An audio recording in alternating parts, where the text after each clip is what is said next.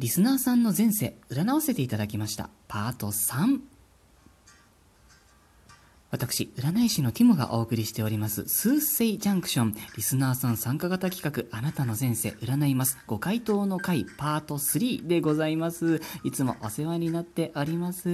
えー、このラジオの第39回、こちらでエントリーいただいた順に、過去世を占わせていただいております。ご興味がおありの方は、少しのんびりお待ちいただくことにはなっちゃうんですけれども、概要欄から第39回、こちらをお聞きになってみてくださいね。えー、順番に占わせていただいております。ますので、今お持ちの方、ご紹介までしばらくお待ちくださいませ。本当にありがとうございます。またですね、えー、パート1で見させていただいたカホママさんに続きまして、パート2で見させていただいたアンダルシアさんからもなんとメッセージ付き差し入れをいただいてしまいました。本当に死ぬほど嬉しいです。ね、もういただくの一つの目標だったんです、差し入れを。本当にありがとうございました。アンダルシアさん、占い結果にご興味がおありということで、どこかのタイミングで、ね、しっかり解説させていただこうと考えております。よろしくお願いします。本当にありがとうございました。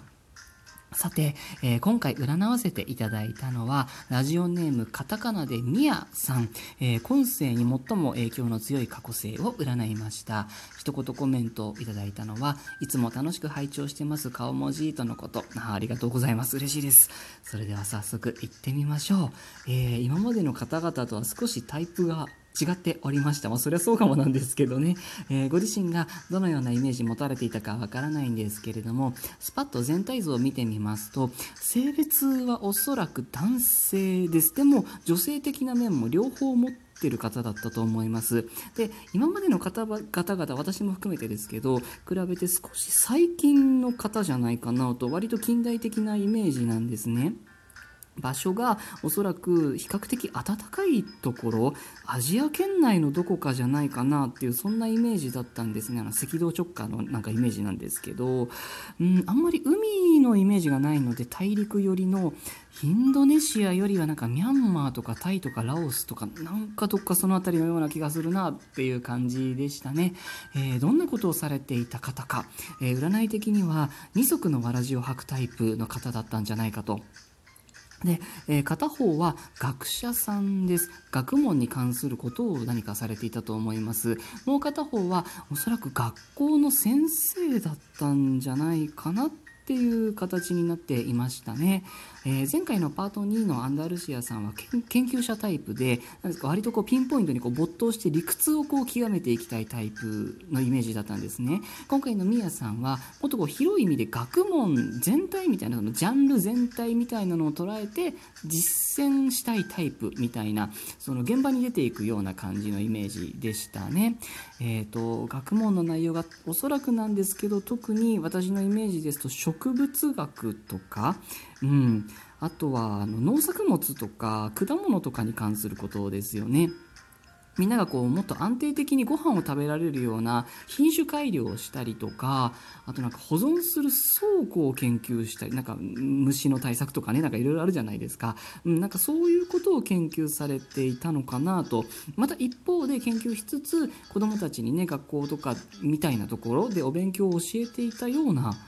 うん、子供たちとも限らないですね。人々に教えていたようなそんな感じですね。うん、なんかこう一人でね集中して研究しようかなってなったとしてもこなんでかこう人とかネタとかがもう勝手に周りの方から集まってきてしまうようなすごいワイワイワイワイしてたような そんなイメージなんですね。なんかすごい本当に先生って感じのなんか温厚な感じですよね。なんか学校に1人はいるようななんか先生って呼ばれるような感じの方ですね、うん、だったと思います。で、えーとまあ、最終的にですねそういう、ね、研究されてきたことその品種改良か保存方法か、まあ、とにかくその食べ物をストックできるような改革っていうのが成功したんだと思います。もうめっちゃ頑張ったっていう感じですねすごいと思いました。ところがですね、もしこの今の現代のこのミヤさん自身に引き継がれたテーマみたいなものがあるとするならばなんですけどね、うん、この学問を収めるっていうことを、なんかまたもう一回やりたいみたいな、そういう、なんかそういう感じになってたんですよね。何ですか、こう到達した人だけがわかる世界ってあるじゃないですか。到達した瞬間に悟ったのは、ああ、自分は分かったつもりだったけど、まだ何にも分かってなかったんだなってっていうことが分かっちゃったみたいなそんな感じだったんですよね。食べ物、うん、食物に関すること、食事に関すること、作物、果物などを育てること、それを転じて学問として、研究として、みんなが後から活用できるものとして形に残すこと、一回成し遂げたはずなんですけどね、まだ足りなかったのかな、みたいな、そういう形になってたんですね。ですので、まあ、たとえね、その食に関することじゃなかったとしても、今世の宮さん自身がこう何かを学んで実践して、最後は自分流として一つ残すと。うん、こういったことがあるとすごくいいんじゃないかなと思いました。で、またですね、違った角度で見てみると、二足のわらじだったっていうこともあり、こう、家庭内のことが少しおろそかになってしまったのかなっていう、うん、そんなイメージも同時にある形だったんですね。ただまあそのご家庭の中も決してなんか荒れてたとか、ね、不満が不幸があったとかってそういうことでは全然なかったんですけれども、ただまあご自身の中の、うん、悔いが残ったというか、あ、なんかもう、もうちょっとやれたかもみたいなお気持ちが残ったとしたら、ここなのかなっていうことなので、まあ引き継いだとしたらなんですけどね、家族サービスってやつですかね。うん、この辺りもあると、実はこう家族のためにしてあげていることが、実は自分のため、回り、回り回って、うん、自分のためにになるのかもしれないですね。なので、知識欲を満たしつつ、研究しつつ、家庭も大事にするというスーパーマン、超人ですよね。超人を目指してみるのもいいかもしれませんね。っていうところですかね。